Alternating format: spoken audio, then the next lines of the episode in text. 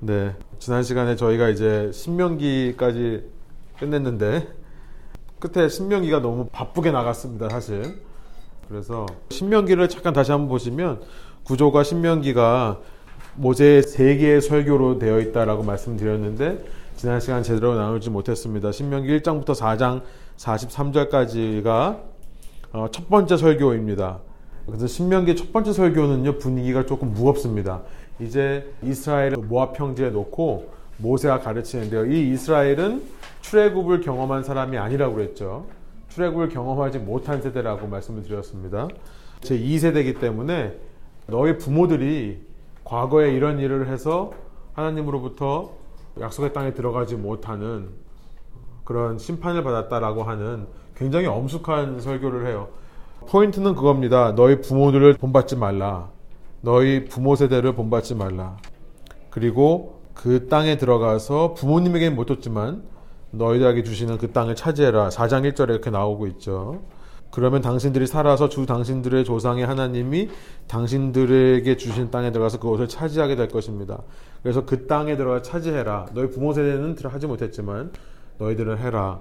저는 이 첫 번째 설교를 통해서 그런 생각을 좀 해봅니다. 우리 가 신앙생활 참 잘하는 것도 중요하지만 우리 다음 세대에게 본을 보일 수 있는 신앙생활. 결국 신앙이라고 하는 것은 부모 세대를 통해서 오는 거거든요. 근데 우리 아이들이 우리를 봤을 때, 아, 부모님한테 이런 건 담지 말아야지, 이런 것만 심어준다면 참 어리석은 신앙일 수 있다. 참 그런 생각을 해보고, 우리가 우리 자녀들에게 모범을 보일 수 있는 신앙이 있는 게 참 중요하다라는 생각을 해봅니다. 두 번째 모세의 설교는 이제 하나님의 율법을 이야기하는 부분으로 되어 있습니다. 그래서 4장부터 26장까지인데 크게 두 부분으로 나뉩니다. 4장 44절서부터 11장까지는 일반적인 일반적인 하나님의 율법에 대해서 제너럴한 거죠. 그리고 12장서부터 26장까지는 이제 자세한 상세 율법인데요. 그래서 이것을 듀로나노미 코드라고 합니다. 신명기 코드라고 그래요. 굉장히 자세하게 여러 가지 율법들을 이야기하는 두 부분 나눠져 있습니다. 그래서 앞부분에 이제 일반적인 가장 큰, 큰 그림을 그리는 율법을 설명하면서 바로 5장에 10계명이 나오고요. 5장에 10계명이 나오고 이제 6장에 그 유명한 쉐마라고 하는 말씀이 나오죠. 들으라. 들으라라는 말은 이제 그 제가 썼습니다. 거기 6장 4절부터 5절 이스라엘은 들으십시오. 주님은 우리의 하나님이요 주님은 오직 한 분뿐이십니다. 당신들은 마음을 다하고 뜻을 다하고 힘을 다하여 주 당신들의 하나님을 사랑하십시오. 이 아주 유명한 말씀입니다. 그래서 쉐마라고 하는 상징으로 이런 모양을 이마에다 붙이고 뭐 손목에다가도 하고 쉐마의 글을 실제로 쓰기도 하고요. 문설주에다 붙이고 하루에 유대인들은 두 번 이 쉐마를 외웁니다. 낭독을 해요. 어, 그러니까 굉장히 유명한 기도문이 거의 나와 있죠. 이게 이제 신명기 모든 율법의 기본이 되는 겁니다. 전제가 되는 거고요. 그 다음에 이제 신명기를 중간 부분을 읽어보면 택하신 곳이라고 하는 말들이 굉장히 많이 나오는 게 눈여겨볼 필요가 있어요. 제가 거기 썼는데요. 유일하신 하나님이시기 때문에 쉐마, 유일하신 하나님이기 때문에 너희가 그 하나님을 예배하는 곳도 유일해야 된다. 그래서 택하신 곳에서 하나님을 만나고 택하신, 택하신 곳에서 하나님께 제사드리고 택하신 곳에서 하나님께 예배해야 됩니다. 그 얘기를 강조를 해요. 당시 다신을 섬기는 가나안은 아무데나 산당을 둬도 됩니다. 아무데나 산당을 두고 아무데나 재단을 쌓고 예배를 드릴 수 있어요. 그러나 하나님께서 택하신 곳 이제 그것이 나중에 이제 성전이 세워지는 예루살렘이 되는 거죠. 그 정한 장소에서 정한 방법으로 레위인에 의해서 드려지는 것 그것이 하나님을 예배하는 방법이라는 것을 계속해서 강조를 합니다. 인간이 선택하는 게 아니죠. 이제 우리가 나중에 살펴보겠습니다만은 열왕기 상하에 가면은 북이스라엘 이제 왕국이 두 개로 분열된 다음에 북이스라엘에는 예루살렘이 없죠. 예루살렘 남유다밖에 없죠. 그렇다고 왕국이 나뉘었는데 국경을 넘어가지고 남쪽으로 내려갈 수도 없잖아요. 그러니까 여기 베델이라고 하는 곳과 그 다음에 북쪽의 끝에는 단이라고 하는 곳 대표적으로 베델과 단에 산당을 세워서 거기서 예배를 드렸습니다. 하나님께서 베델과 단에서 예배드리라고 하신 적이 없어요. 물론 뭐 베델은 야곱이 돌단을 쌓은 곳이기도 하고 단은 또 의미가 있는 곳입니다. 우리가 이제 사사기에서 볼 거예요. 그런데 어, 아무리 그렇다고 해도 하나님께서 예루살렘을 통해서만 예배를 받으십니다. 한 분 하나님이시기 때문에 하나님께서 예배드린 장소로 정하신 곳에서만 예배할 수 있는 거예요. 그러니까 여기 북이스라엘 사람들은 여기서 예배를 못 드리니까 결과가 어떨까요? 북이스라엘의 왕국의 역사를 보면 여기 가운데 단 한 명도 하나님 보시기에 선한 왕이 안 나옵니다. 그 수많은 왕들이 나오는데 단 한 명도 하나님을 기쁘게 하는 사람들이 안 나오는 거죠. 그래서 어, 인간이 하나님을 예배하는 장소를 선택하는 것이 아니다. 북이스라엘의 근본 타락 원인은 하나님께서 택하신 곳에서 예배를 드리지 않았기 때문에 그래서 사실은 이 시대는 문화가 뭐내 마음대로 교회 얼마든지 정하잖아요. 얼마든지 공동체. 근데 사실은 우리가 이제 교회를 떠나고 또 새로운 교회가 정착하고 하는 과정에 있어서 정말로 많이 기도해야 되고 정말 두렵고 떨림으로 해야 됩니다. 예, 그게 굉장히 중요한 것 같아요. 어, 여러 가지를 오랜 동안 기도하면서 하나님의 뜻을 구하고 하나님께서 가라 하시면 가는 거고 가지 말라고 하면 그냥 남아 있는 거죠. 그게 굉장히 중요합니다. 내가 원하는 곳만 이렇게 정해서 하다 보면요. 그런 사람의 신앙은 참 깊어지기가 힘든 것 같아요. 하나님을 정말 예배하는 모습으로 나가기 힘든 것 같습니다. 아무튼 그런 말씀들이 거기 있고 이제 마지막 세 번째 설교의 핵심은 축복과 저주다. 그래서 첫 번째 빈칸은 축복, 그 다음에 저주. 그러니까 마지막 모든 말씀을 다 한 다음에는 너희가 어떻게 하면 복을 받고 어떻게 하면 저주를 받게 되는가에 대해서 계속해서 반복하면서 강조하는 것이 27장부터 30장의 내용입니다. 그래서 그리심산이라고 하는 곳과 에발산, 요단강이 이렇게 사해로 흘러가죠. 근데 갈릴리에서 사해까지 이어지는데 요단강을 건너자마자 여기에 이제 그리심산이 있고 에발산이 있어서 그리심산에 올라가면 그리심산에서 축복의 메시지를 에발산에 올라가서 여기선 저주의 메시지를 동시에 외쳐라라고 어, 이야기하는 그런 장면이 나옵니다. 우리가 나중에 살펴보겠습니다만 그리심산과 에발산이 이렇게 생겼는데요. 그리심산이고 이게 에발산이라고 한다면 요 가운데 여기 골짜기 이름이 혹시 뭔지 아세요? 세겜이라고 하는 골짜기입니다. 그래서 이제 여호수아에 보면은 이 마지막에 세겜이라는 곳에서 하나님과 언약을 세우는 게 굉장히 중요한 장소예요. 여호수아에서는.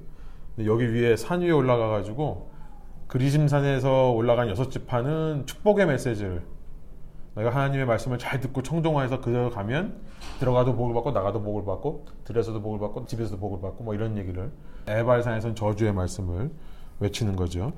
그 다음에 이렇게 30장까지 나온 다음에 31장부터 34장까지는 이제 지도자 승계 장면이 나와서 모세의 노래가 나오고 그 다음에 모세가 마지막으로 축복하고 32장에 보면 또 마지막으로 강조합니다. 또 이 축복 저주의 메시지를 반복을 해요. 너희가 약속의 땅에 들어가면 꼭 하나님 말씀을 들어야 된다. 그러고 나서 34장에 모세가 죽는 장면이 나옵니다. 30일 동안 온 백성이 슬퍼하는 그런 장면으로 신명기가 이제 끝나면서 모세 오경이라고 하는 것이 끝이 납니다. 그러면 모세 오경에서 던지는 질문이 그거라고 했죠. 모세와 같은 선지자가 누군가? 모세와 같은 선지자. 이제 모세가 죽었는데 약속의 땅에 들어가면 모세가 없습니다. 대신에 모세 같은 선지자가 필요해요. 그래서 이 모세와 같은 선지자가 누구냐라고 하면서 이제 그 답을 찾아가는 거죠. 그 답을 찾아가기 시작하는 것이 이제 여호수아서부터 나옵니다. 여호수아. 음, 밑에 보시면 신명기적 역사관이라고 되어 있는데 Deuteronomic History라고 하죠. 주요 DH라고 합니다. 어, 아마 신학적인 내용이라서 여러분이 많이 못 들어보셨을 텐데 신학에서는 이 신명기적 역사관이라고 하는 것이 굉장히 중요합니다. 그러니까 제가 말씀드렸듯이 히브리 성경은 처음에 토라라고 하는 다섯 권의 책이 나오고요. 창세기, 출애굽기, 레위기, 민수기, 신명기. 그 다음에 네빔이라고 하는 네빔이라고 하는 것은 프라페트 이게 선지서입니다. 그러니까 예언서들, 예언자들이란 말이에요. 나바라는 말이 예언하다라는 뜻이에요. 그래서 선지자를 나비라고 합니다. 히브리 말로. 선지서가 전선지서와 후선지서로 되어 있는데 전선지서, former prophet이라고 하는 게 여호수아예요. 그 다음에 사사기, 그 다음에 사무엘, 그 다음에 열왕기. 이렇게 네 권의 책으로 되어 있습니다. 여기 히브리서 성경의 순서예요. 그런데 이네 권의 책을 가리켜서 former prophet이라고 하면서 이거를 가지켜서 신명기적 역사관이라고 해요. Deuteronomic history라고 그래요. 왜 이걸 신명기적 역사관이라고 부르느냐? 왜냐하면 요 신명기 뒤에 따라 나오는 요 네 권의 책은 전적으로 신명기에 의존하고 있기 때문에 그렇습니다. 신명기에 전적으로 의존하는 책이에요. 신명기라고 하는 책에 의존을 하면서 신명기에서 강조하셨던 그 하나님의 말씀 또 특별히 말씀드렸지만 모세의 세 번째 설교에서 말하는 축복과 저주의 원리 확대하면 그게 구원과 심판의 원리거든요. 축복과 저주의 원리가 구원과 심판의 원리로 확대되는 겁니다. 그래서 그 구원과 심판에 대해서 말씀하기 때문에 이걸 선지서라고 그러는 거예요. 그러면서 이 모든 내용의 베이스, 근간이 되는 것은 신명기의 말씀입니다. 그래서 굉장히 신명기적인 원리를 담고 있어요. 그렇기 때문에 신명기적 역사관이라고 한다는 것을 여러분이 아시면 좋겠다는 겁니다. 그러니까 하나님의 말씀대에 순종했을 때 어떤 복을 받게 되는가, 혹은 하나님의 말씀에 순종하지 않았을 때 어떤 저주를 받게 되는가, 그것이 모세 오경 이후 이스라엘의 역사입니다. 여러분 여호수아서부터 시작해서 열왕기서까지 끝나면요, 이거는 예수님 오시기 전에 이스라엘의 역사예요, 그죠? 전체 역사입니다. 그러니까 예수님 오시기 전까지의 이스라엘 역사가 어떻게 신명기 말씀의 근거에서 이루어지는가를 보여주는 겁니다. 굉장히 방대한 역사예요. 그렇죠? 그런데 그 역사에 보니까 신명기적 역사관에도 신명기에서의 질문, 모세 같은 선지자가 누구냐? 속 시원한 답이 안 나오고 끝나는 겁니다. 그러니까 구약을 유대인의 눈으로 읽다 보면요. 이 질문이 아직도 해소가 안 돼요. 모세와 같은 선지자가 아직도 안 나옵니다, 여기에. 그러니까, 아, 이스라엘 역사 끝에서 우리는 신약을 바라보게 되는 거죠. 예수 그리스도를 바라보게 되는 거죠. 이런 구조로 되어 있습니다.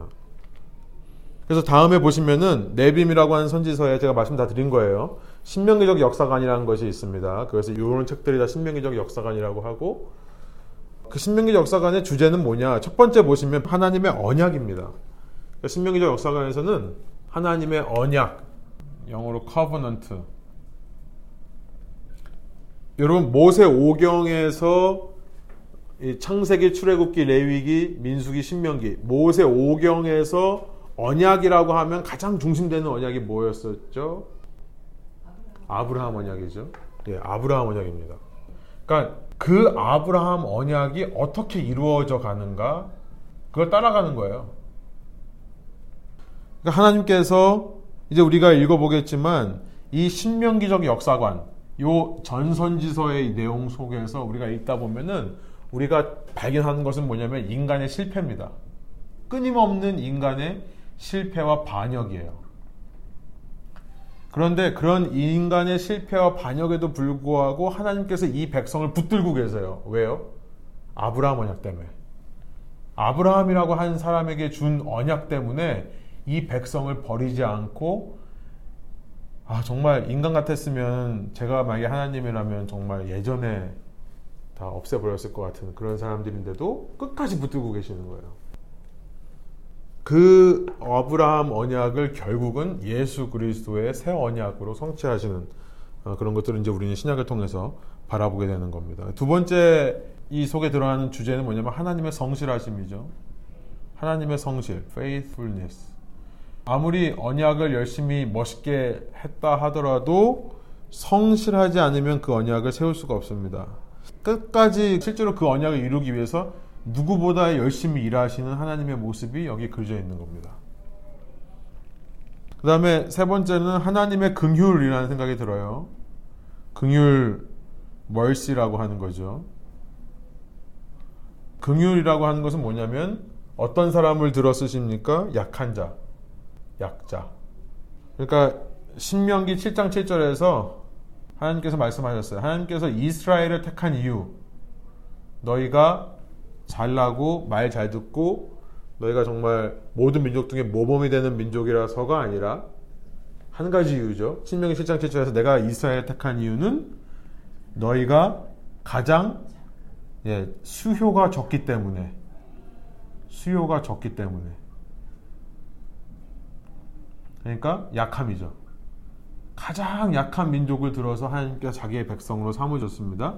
요거를 여호수아서부터 여왕기까지 역사를 지내면서 이스라엘은 잊지를 말아야 돼요.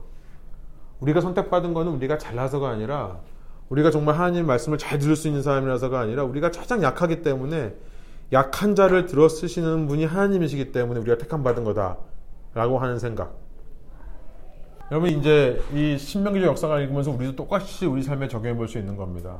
하나님께서 아브라함과 맺은 언약이 바로 이 시대 예수 그리스도를 통한 우리에게 주어지는 언약이죠. 그 언약을 받은 자로서 우리의 실패와 우리의 반역에도 불구하고 하나님께서 어떻게 우리를 지키실 건가 우리의 삶에서 그걸 생각해 봐야 되고요. 성실하게 일하시는 하나님, 또 긍휼하신 하나님. 하나님은 언제나 약자를 들어쓰신다. 어느 순간에도 내가 교만하게 되면 안 되는 거죠. 내가 강하고 내가 쓰임 발말하고 내가 능력이 있다고 생각하면 우리도 이스라엘의 모습처럼 어떻게 끝나는지 여기서 이제 우리 압니다. 이스라엘이요. 이스라엘 역사가 어떻게 끝나는지. 우리도 그 똑같은 길을 갈 수밖에 없다는 것을 이 신명기적 역사관을 통해서 발견할 수 있는 거죠. 그 다음에 네 번째는 하나님의 임재와 통치입니다. 임재와 통치. 그러니까 하나님께서 어떻게 이들과 함께 하시는가. 출애굽기에서 만들었던 성막이 성전이라는 개념을 발전되게 되는데 이 성전을 통해서 하나님께서 어떻게 임재하시는가 결국은 이것은 하나님의 왕국이죠. 하나님의 왕국에 대해서 끊임없이 얘기하고 싶은 게 선지서입니다. 전선지서, 신명기적 역사관. 여기 보면 이제 세상에 수많은 왕국들이 등장을 하죠. 여기까지는 이스라엘의 왕국이 아니라 세상 왕국들이 쭉 등장하고요. 여기서부터 이제 이스라엘 왕국의 이야기입니다. 근데 이 세상 왕국 속에서 하나님께서 이루시고자 하는 하나님의 나라는 하나님의 통치는 뭔가 그거를 어, 우리에게 제시를 하는데요. 성막을 통해서 성전을 통해서 그것들을 이루어 가시고 그러나 그것만이 아닙니다. 동시에 하나님께서 하나님의 말씀을 통해서 그 통치를 이루어 가십니다. 그래서 이 말씀이 얼마나 중요한가를 사실은 강조하는 것이 전선지서 신명기적 역사관이에요. 아까 말씀드린 대로 신명기 말씀을 가지고 살면 복을 받고 신명기 말씀을 듣지 않고 살면 실패와 저주로 끝나버리는 모습을 발견하기 때문에 우리가 이 말씀의 중요성에 대해서 생각해 볼 수 있는 겁니다. 토라에서는 모세를 통해서 하나님이 말씀하셨다면 이제는 누구를 통해서요? 각 선지자들을 통해서 말씀하시는 겁니다. 그래서 제목이 선지서예요. 이것들이 다. 선지자들의 역할은 새로운 말씀을 전하는 게 아니죠. 이미 선포된 말씀, 특별히 모세를 통해 선포되었던 신명기의 말씀을 가리키는 손가락 역할을 하는 것이 선지자들입니다. 그래서 여호수아가 선지자예요. 그렇죠? 여호수아가 바로 모세의 말씀을 손가락질을 하고 있기 때문에 이걸 니네들이 들어라. 이 모세 오경을 주목해라라고 하고 있기 때문에 모세 역시도 선지자입니다. 이 모세 역시도 신명기 18장 15절에 보면 아까 말씀드렸죠. 모세 같은 선지자라고 했죠. 모세 자체가 선지자예요. 모세도 하나님의 말씀을 받아서 전했던 거거든요. 왜냐하면 왜 하나님께서는 계속 이렇게 중재자, 모세와 혹은 여기 나오는 선지자들과 같은 이런 중재자들을 통해서 하나님의 말씀을 계속 전해주시냐면 이 말씀이 없으면 약속의 땅에서 살아갈 수 없기 때문에 그래요. 어, 이 말씀만이 약속의 땅에서 우상숭배의 유혹을 이겨낼 수 있는 능력이 되는 거고 그래서 말씀을 검이라고 하는 겁니다. 맞서 싸울 무기가 되는 거예요. 그러니까 유대인들이 착각하지 말아야 되는 건 뭐냐면 약속의 땅에 들어갔으니까 끝났다. 약속의 땅에 들어갔으니까 됐다라고 생각하면 안 되죠. 약속의 땅에 들어가서 요 말씀을 붙잡고 살아야 그래야 되는 겁니다. 신명기 18장에서 그 말씀을 했었어요. 그 모세와 같은 선지자가 나온다 그러면서 어 이제 동족 가운데서 너와 같은 예언자 한 사람을 일켜 세워서 나의 말을 그의 입에 담아줄 거다. 내가 명령한 모든 것을 그들에게 다 일러줄 거다. 이렇게 말씀하시니까요. 요, 이 모세 같은 선지자가 꼭 있어야지만 약속의 땅에서 살아갈 수 있다고 하는 것을 생각해 볼 수 있습니다. 그리고 마지막으로 보면 이제 하나님의 대리자가 있는 거예요. 리전트라고 영어로 쓸 수 있는데요. 대리인. 그러니까 이건 누굽니까? 왕이에요. 이제 하나님을 대신해서 백성을 다스리는 사람들의 모습을 통해서 하나님은 예수 그리스도의 길을 예비하고 계시는 겁니다. 하나님께서 왕으로 오실 그날을 준비하고 계시는 거예요. 그러니까 원래 하나님은 여기까지는 왕을 허락하지 않으셨습니다. 일부러. 여호수아 사사기까지는요. 왜냐하면 하나님이 왕이시기 때문에. 근데 백성들이 못 알아먹어요. 그러니까 사무엘 때부터 사무엘 열왕기서는 이제 하나님께서 왕을 허락하셔서 왕을 세워서 이 땅을 통치하게 하시는 거예요. 왜 그러냐면 이제 요 신명기적 역사가 끝난 다음에 하나님께서 직접 왕으로 오실 것이기 때문에. 그래서 이전에는 보이지 않는 하나님을 왕으로 살던 시대에서 이제는 보이는 인간을 왕으로 삼습니다. 그리고 나서 보이지 않던 하나님이 보이는 인간을 인간의 왕의 모습으로 오시는 시대가 되는 거예요. 그러니까 요 시대를 하나님께서 인간의 모습으로 왕으로 오시는 시대를 준비하기 위해서 네빔이라고 하는 것이 이렇게 되어 있습니다. 중간에 왕이 없던 시대에서 왕이 있는 시대를 준비하는 게 나오는 거죠. 어, 말씀드렸듯이 이 열왕기서가 끝나면 이스라엘 역사 끝나버리고요. 그 다음에 퀘스천만 남아요. 그럼 어쨌든 어떻게 되느냐? 우리가 알겠지만 뭐 미리 우리가 결론을 알고 사실을 영화를 보는 거기 때문에 뻔한 내용인다고 생각할 수도 있겠지만 우리는 이 마지막에 어떻게 되는지 이미 알고 있죠. 이스라엘은 다 멸망해 버립니다. 약속의 땅에서 다시 어디로 가요? 원래 아브라함이 있던 곳이 어디라고요? 원래 아브라함이 있던 곳이 어디죠?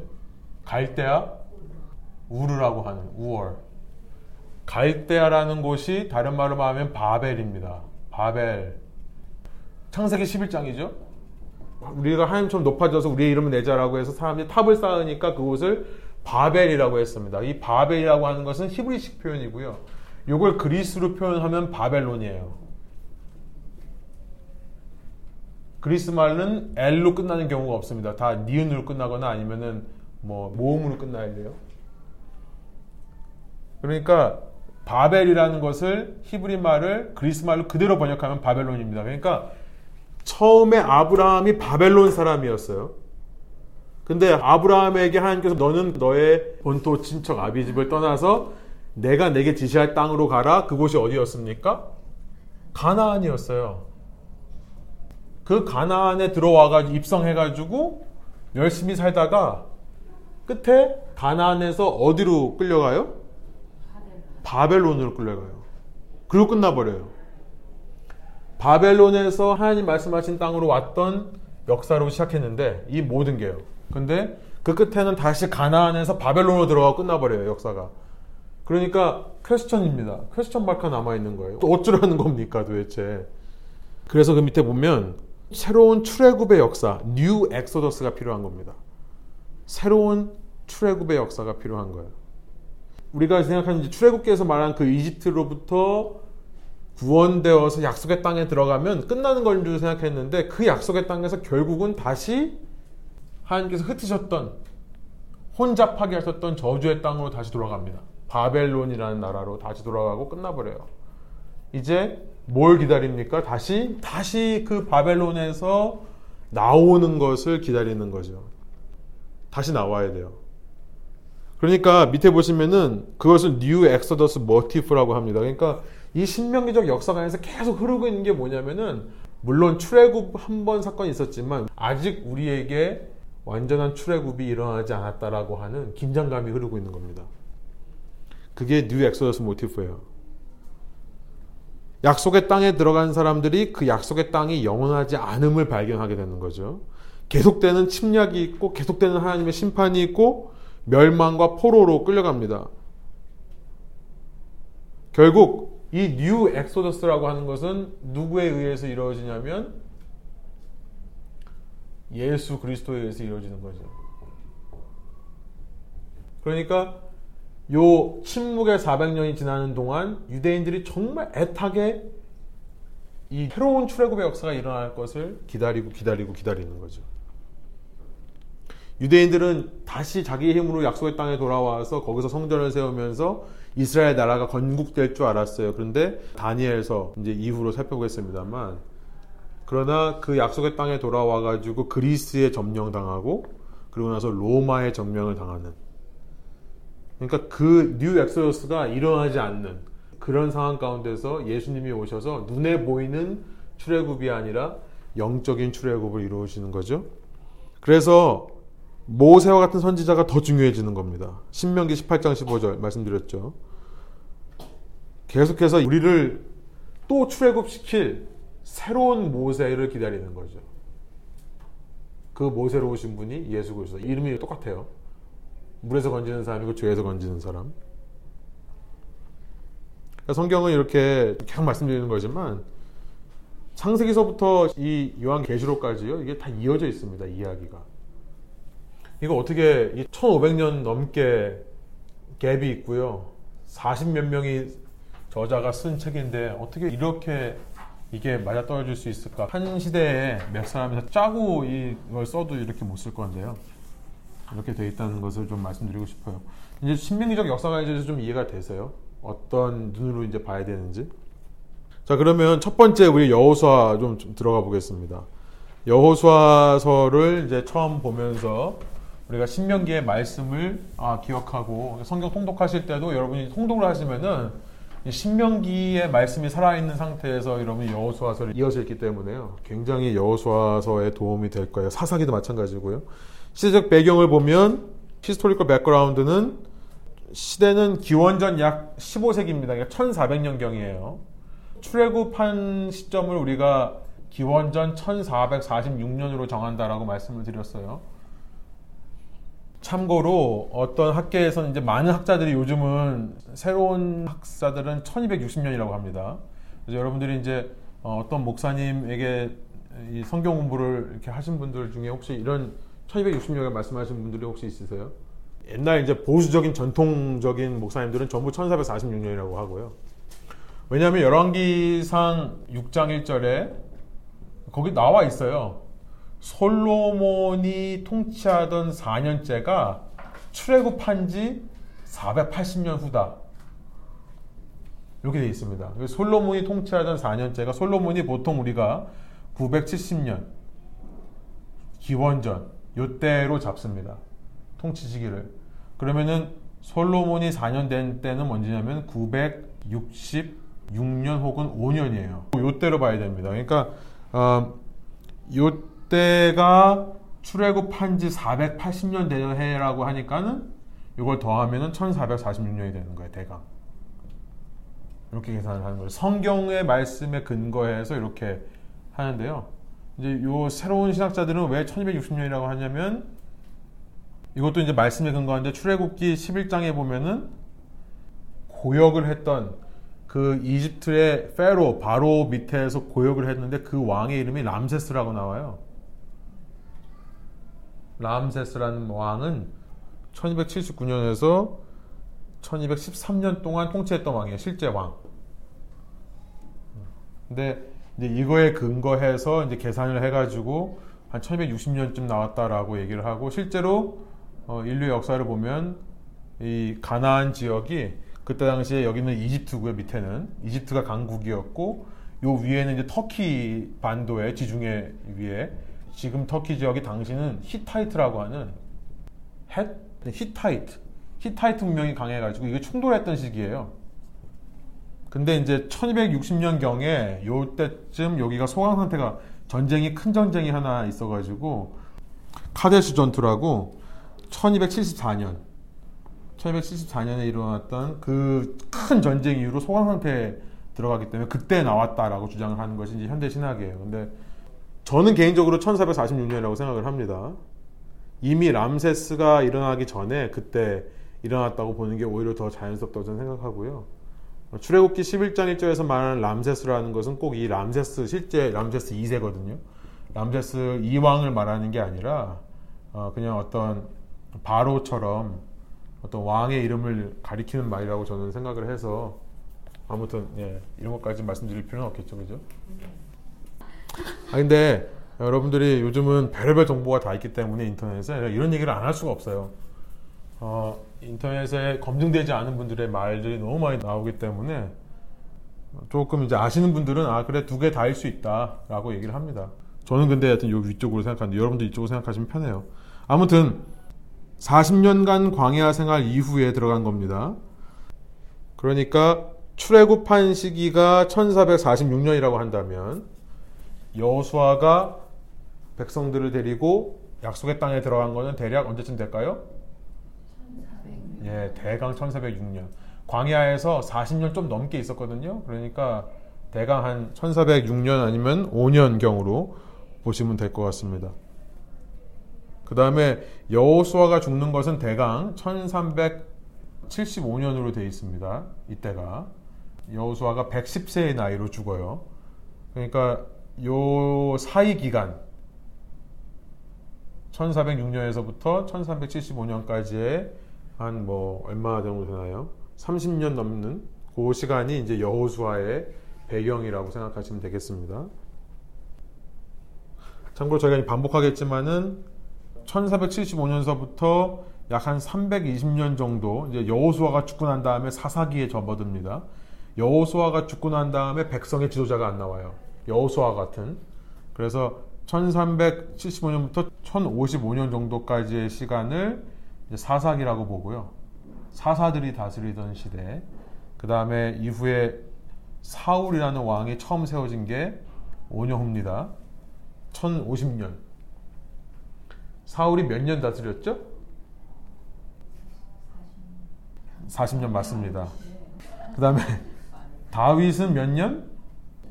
정확히 말하면 40년 반인데요. 다윗도 얼추 40년입니다. 그래서 이때부터 970년 정도까지 다윗이 다스리고 솔로몬은 몇 년 다스렸을까요?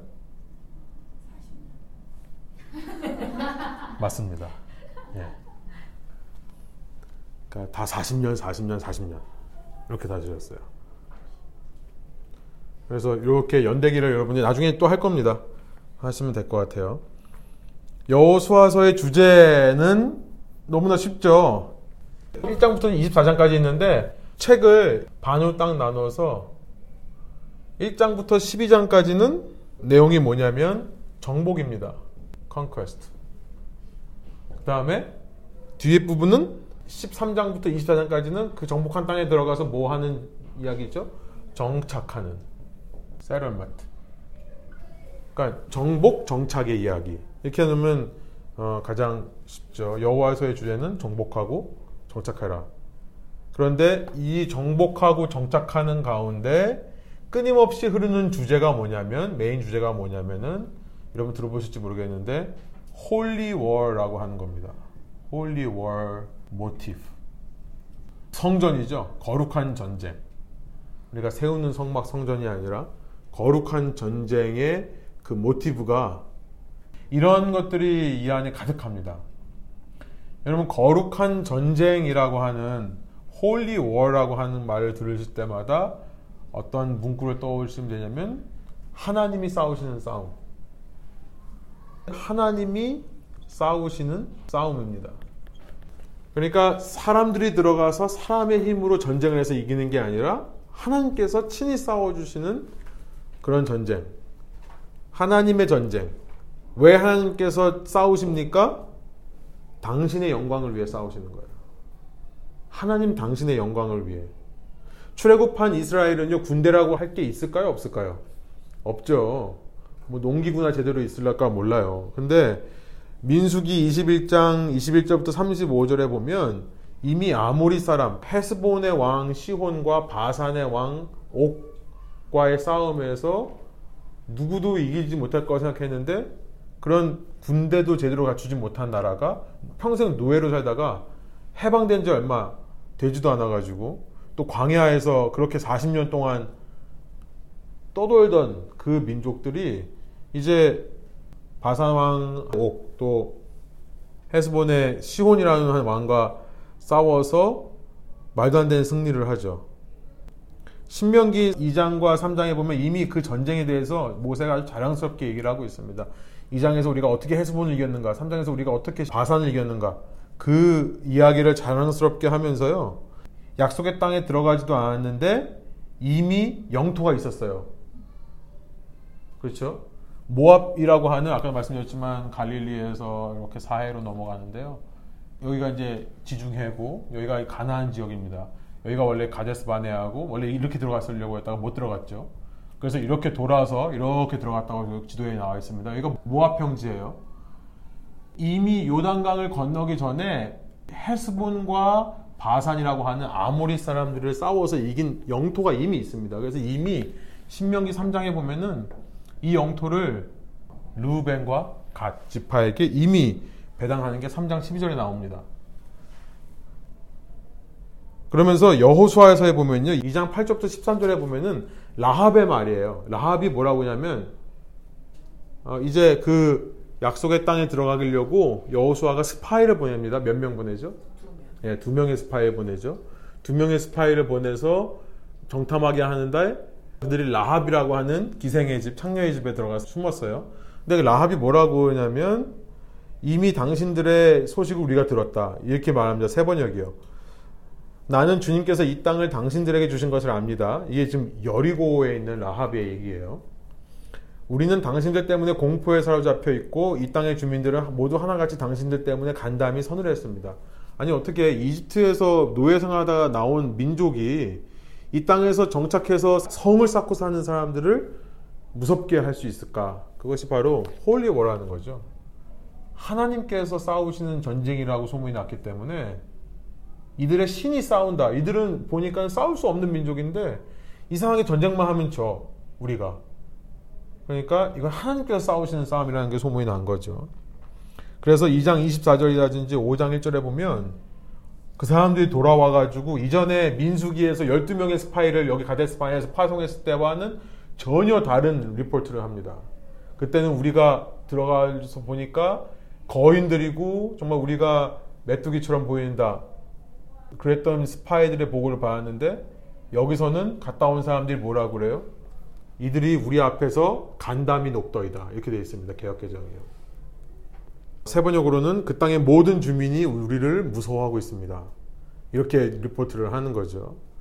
우리의 영적인 전쟁도 마찬가지라는 것을 여러분이 기억하시면 좋겠습니다. 이 땅에서 우리가 싸우는 싸움도 마찬가지예요. 여러분이 정말로 하나님의 백성이 맞다면 여러분이 싸우는 거 아닙니다. 그죠? 여러분이 정말로 예수님을 믿고 예수님을 통해서 하나님의 백성이 된 사람이라고 한다면 여러분의 싸움은 여러분이 싸우는 게 아니에요. 그러니까 뭘 근심하냐? 뭘 걱정하냐? 이 하늘에 나는 새를 봐라. 들판에 있는 백합화를 봐라. 얘네들 수고하고 길쌈하고 뭐 하지 않아도 이 백합화들은 솔로몬의 영광보다 더 아름답다.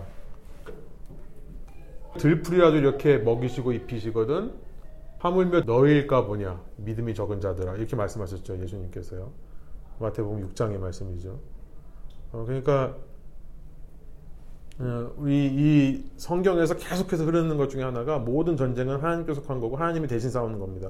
우리가 걱정하고 근심하고 우리가 두려워하고 무서워한다고 해서 이길 수 있는 거 아니고요. 그렇다고 해서 우리가 뭐 하나 더 나아질 수 있는 게 없죠. 그래서 여러분들도 내가 싸우려고 하니까 소망이 없죠. 내가 싸우려고 하니까 힘들죠. 근데 그러지 마시고 하나님께서 우리와 함께 하신다. 어떤 상황 가운데서도 그런 것들을 여러분이 기억하시면 좋겠다는 생각이 듭니다. 이것이 이제 여호수아서의 주제예요. 구조를 보시면 structure를 보시면 네 부분으로 전 좀 더 세분화시켜서 나누는데요. 첫 번째 1장부터 5장까지는 어, 영어로 표현한다면은 첫 번째는 cross 건너라라는 명령어로 정리할 수 있겠다는 생각이 듭니다. 아바르라고 하는 단어가 많이 나오죠. 건너다, 건너라. 그러니까 건너라라는 걸로 좀 정리해 볼 수 있겠고요. 2장에는 이제 스파이를 보내는 장면, 두 명의 스파이를 보내고 갔다 온 다음에 이제 요단강을 아주 심차게 걷는 모습이 3장, 4장에 나옵니다. 그러니까 모세가 백성들을 이끌고 홍해를 걷는 것처럼 이집트라고 하는 그 땅에서 나올 때도 홍해를 건너는 거고요. 그 다음에 약속의 땅에 들어갈 때도 물을 건너는 겁니다. 음, 그러니까 이것을 하나님의 세례라고 볼 수 있는 거고 물을 건넌다는 것은 없던 길을 가는 거죠. 그리고 지나고 나면 다시 없어지는 길입니다. 그러니까 우리가 죄로부터 구원을 얻는 것도 말씀드렸지만 홍해를 지나는 사건은 뭐냐면 없던 길, 우리의 힘으로는 갈 수 없던 길을 가게 된 거고요. 또 마찬가지로 지나고 나면 없어 보이는 거 다시 돌아갈 수 없는 겁니다. 마찬가지로 약속의 땅에 들어가는 건 똑같다는 거예요. 우리가 약속의 땅으로 우리가 마음대로 들어가는 게 아니라 없던 길이 생겨나는 겁니다. 그러니까 하나님께서 길을 마련하셔야만 약속의 땅에 들어갈 수 있는 거고 약속의 땅에 들어갔다가 어, 우리가 한번 구원 받은 다음에 다시 구원 못 받는 경우가 없죠. 그러니까 그 길은 없어져 버린다 생각할 수 있고요. 마치 이제 여호수아가 모세처럼 비춰지는 장면이에요. 5장에 보면 이제 물을 건넌 다음에 그 적들이 있는 가나안 땅에 이제 이 물을 지나고 나면 저희는 이제 물이 방패막이 되어졌습니다. 여기가 가나안이고 여기가 모압 평지에 있던 백성들이 근데 물이 약간 방패가 됐다 그러면은 들어오면은 방패가 없어진 상황이죠. 바로 가난한 사람들이 공격해 올 수 있는 그런 상황인데 그 앞에서 할례를 받습니다. 5장에 보면. 그 지금 뭐 해야 되냐면 싸워야 되는데요. 여러분 할례를 성인들에게 베푸면요. 우리 깐나기는 뭐 그렇지만 며칠을 정말 고생합니다. 근데 할례를 받는다는 게 말이 돼요? 적의 땅에 들어가 가지고 지금 맞서 싸우려고 열심히 훈련해도 모자랄 판에 남자들 다 아야아야 하고 누워 있는 지금 그런 상황입니다. 이게 무슨 말입니까? 이게 거룩한 전쟁이라는 거예요. 성전입니다. 하나님께서 싸운 거기 때문에 백성에게 있어서 가장 중요한 것은 뭐냐면 얼마나 많은 무기를 가지고 얼마나 잘 싸울 수 있는 근육을 갖고 있는가가 아니라 하나님과의 관계가 어떤가. 관계. 그러니까 우리가 이 땅을 살면서 하나님께서 싸우시는 거기 때문에 우리는 걱정할 필요가 없는데요. 우리가 걱정해야 되는 한 가지가 있습니다. 그건 뭐냐면 지금 내가 하나님과의 관계는 어떤가? 이걸 점검해야 되는 거예요. 무슨 사건과 사고들이 터질 때마다 이거 어떻게 우리가 메꿀 수 있을까? 어떻게 하면 할 수 있을까? 물론 그것도 우리 고민해야겠지만 근본적인 우리의 고민은 뭐냐면 지금 내가 하나님과의 관계, 하나님 앞에서 내가 어떻게 서 있는가? 어, 여호수아서는요 하나님과 관계가 되는 백성들이라면 하나님께서 책임져 주신다는 것을 말씀하는 거죠. 왜냐하면 그게 하나님의 영광이기 때문에. 저희 아이가 아닌 애들은 사실은 뭐 어떻게 크건 말건. 근데 요 아이가 입양되어서 내 아이가 되면 그때부터는 내가 책임져 주죠. 부모님들이요. 왜냐면 내 애니까요. 그리고 얘네들이 그렇게 케어를 못 받으면 결국 내가 그죠? 미국에서는 뭐 부모가 잡혀가기도 하잖아요. 애들이 나가서 제대로 못하고 그러면은 결국 내 영광에 손실이 되는 거기 때문에요. 하나님 백성이 되고 나면 하나님께서 자기의 영광을 위해서라도 그 백성을 책임져 주십니다. 중요한 건 뭐냐면 내가 관계가 어떤가. 이게 의죠. 하나님과의 관계를 righteousness, 의라고 합니다. 그 다음에 이제 언약갱신이 5장에 나오고 그렇게 할례를 하면서 유월절과 무교절을 지킵니다. 아까 말씀드렸지만 하나님과의 관계가 더 중요한 거예요. 그 자리에서 또 자기네끼리 축제를 하고 있어요. 이때 왜 안 덮치는지 모르겠어요. 이방 민족이 하나님께 지켜주시기 때문이겠죠. 만나가 그칩니다. 더 이상 어린 아이가 아니라는 거예요. 성숙할 것이라고 말씀하시는 것 같아요. 이전까지는 이제 광야에서 매일같이 만나로 먹여주시다가 마치 어린 아이가 성인이 되면 자기가 알아서 사는 것처럼 부모가 자녀를 독립시키는 그런 모습입니다. 하나님께서 이제 너의 힘으로 먹고 살아가라. 대신에 너희가 쓸 것은 내가 공급해 주겠다. 너희가 너희를 보호해 주겠다라고 말씀해 주시는 그런 장면이죠. 내 신을 벗으라는 말도 나오고요. 여호수아가 진짜 모세와 똑같은 모습. 하나님께서 이 약속의 땅으로 크로스 들어가게 하시는 것은 모세와 같은 선지자가 아니면 안 된다라고 하는 것을 말하기 위해서 이런 표현들이 쭉 있다고 생각이 들고요. 두 번째는 뭐냐면 첫 번째가 건너라라는 말이었다면 두 번째는 테이크입니다. 테이크. 약속의 땅으로 들어가는 거고 들어간 다음에는 그냥 차지하면 돼요. 한국말로는 차지하라라고 되어 있는데요. 락화라고 하는 말인데 하나님께서 싸우시는 싸움이기 때문에 백성들은 그냥 전리품만 취하면 되는 겁니다. 테이크만 하면 되는 거예요. 그러니까 파이시 아니라 테이크라는 점 이 라카라고 하는 말이 많이 나온다는 것. 그러니까 어, 6장서부터 12장까지입니다. 첫 번째 여리고성 다 아시는 내용이죠. 6장의 내용입니다. 백성들이 한 건 뭐 있습니까?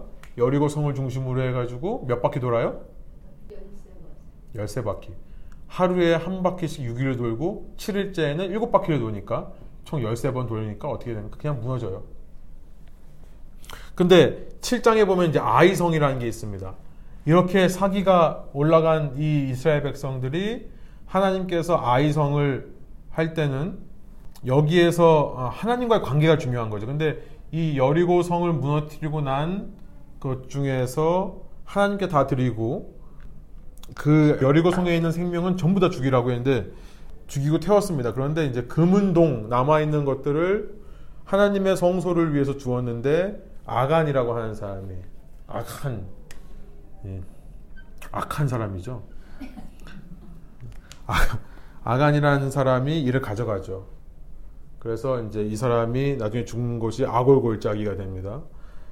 근데 이제 아간 한 명 때문에 아이성이라고 하는 훨씬 쉬운 성인데도 불구하고 여기를 싸워 이기지 못하는 거예요. 그래서 제비 뽑다 보니까 이제 아간이 나와서 아간을 죽이고 아골골짜기라는 곳에 하니까 이제 하나님께서 그 다음에 역사하셔서 이제 아이성을 정복하는데요. 여러분 아이성을 보면서 저는 참 감동인 게 뭐냐면 전술이 뭐냐면요. 또 앞에 가가지고 아이성 앞에 가가지고 싸우다가 도망갑니다. 또 그리고 그 복병을 숨겨놓죠. 그러니까 아이성들이 이제는 만만하게 보고 따라 나왔는데 따라 나오니까 복병이 들어가서 성을 불태우고 복병들이 공격해가지고 아이성이 넘어지. 그러니까 뭘 하는 거냐면 제가 읽기에는 여리고성을 무너뜨렸을 때 주위 사람들이 얼마나 놀랬겠어요. 가난한 사람들이요. 근데 아이성은 정말 작은 성이거든요. 요것도 함락 못하는 이스라엘 보면서 아마 비웃었을 거예요. 하나님도 비웃었을 거예요. 저 신이 저밖에 안 되는구나. 근데 이런 도망가는 계략으로 무너뜨리는 거 보면서 어떤 생각을 합니까? 아, 첫 번째 실패한 게 이방 사람들은 아간 이야기는 모르죠. 첫 번째 실패한 것도 작전이었구나 되는 겁니다. 그러니까 하나님께서 당신의 영광을 위해서 인간의 실패까지도 완벽하게 이용하신다는 거예요. 그러니까 믿는 사람들이요, 저희가 저희의 삶을 돌아보면 저희들 다 그런 간증이 있지 않습니까? 정말 내가 실패한 건데 나중에 돌아보면 그게 오히려 하나님 안에서 더 은혜가 되는 그때 내가 오히려 더 승승장구하고 잘 나갔으면은 아, 내가 정말 더 지금보다 복을 받지 못하겠구나라고 생각하게 되는 그런 일들이 있지 않습니까? 그런 일들이 이 아이성을 보면서 그런 것들 생각나는 것 같아요. 어, 8장에 보면 이제 이렇게 한 다음에 율법을 기록합니다. 어, 중요한 것은 뭐냐면 몇 번 전쟁했다고 해서 우리가 들뜨면 안 됩니다. 하나님의 말씀이 얼마나 중요한 건지를 깨달아야 돼요. 그래서 8장에 보면 갑자기 이제 말씀을 기록하는 장면이 나옵니다. 지금 이제 이 여세를 몰아서 이방 민족들을 정복해야 될 것 같은데 어, 돌판에다가 여호수아가 모세 율법책에 있는 말씀들을 딱 기록합니다.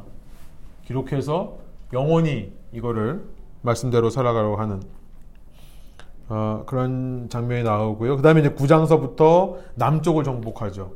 그러니까 참 신기한 게 원래 플랜은 가데스 바네아에서 남쪽으로 들어가서 남쪽으로 싸워가지고 북쪽까지 올라가는 게 원래 플랜이었습니다. 그런데 하나님께서 40년 동안 광야 생활을 하게 한 다음에 새로운 플랜은 뭐냐면 이 옆으로 들어가는 거예요. 옆으로 들어가니까 불은 아니죠. 마치 우리 그 한국 전쟁 때 메가더 장군이 인천에 상륙한 것처럼 부산에 상륙 안 하고요. 아마 여기서 아이디어를 얻었는지 모르겠어요. 근데 부산에서 상륙해서 올라갔으면 거기까지 못 올라갔다고 그러죠.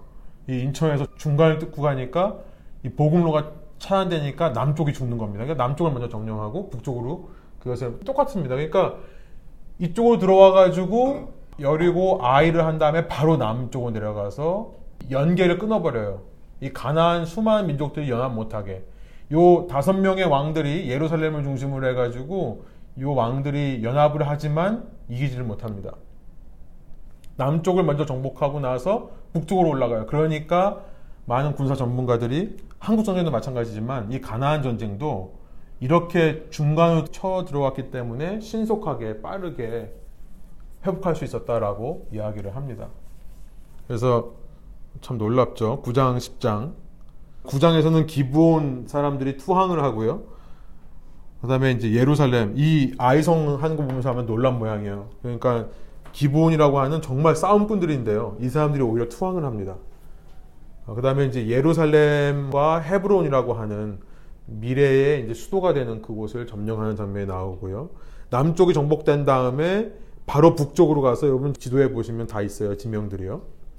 예루살렘과 헤브론까지 내려왔다가 거기서 여세를 몰아가지고 올라가는데 11장에 어, 보면 하솔이라고 하는 이게 헤이저라고 하는 이 하솔 왕 북쪽 끝에 있는 왕을 중심으로 해가지고 북쪽의 왕들이 다 모여가지고 연합 전선을 피는데 거기서도 또 이기는 장면이 나와요. 그래서 12장에 전쟁에서 승리하는 전쟁대 이름들을 쫙 열거하고 12장이 끝납니다.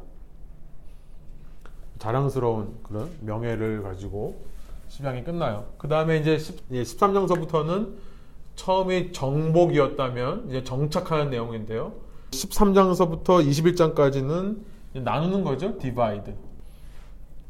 그래서 제비 뽑는다라고 되어 있습니다. 여호수아 14장 2절 보면은 제비 뽑았다는 말이 여호수아에서 처음 등장하는 장면이 나옵니다. 그런데 이건 민수기에서 이미 말씀하신 거예요. 민수기 26장에 보면 52절부터 56절에 주님께서 모세에게 말씀하셨다. 땅은 사람 수에 따라서 그들의 유산으로 나눠줘야 된다 그러면서 약속의 땅에 들어가 땅을 분배할 때에 잘 들어보세요. 사람이 많으면 유산을 많이 줘야 되고 사람이 적으면 유산을 작게 줘야 된다.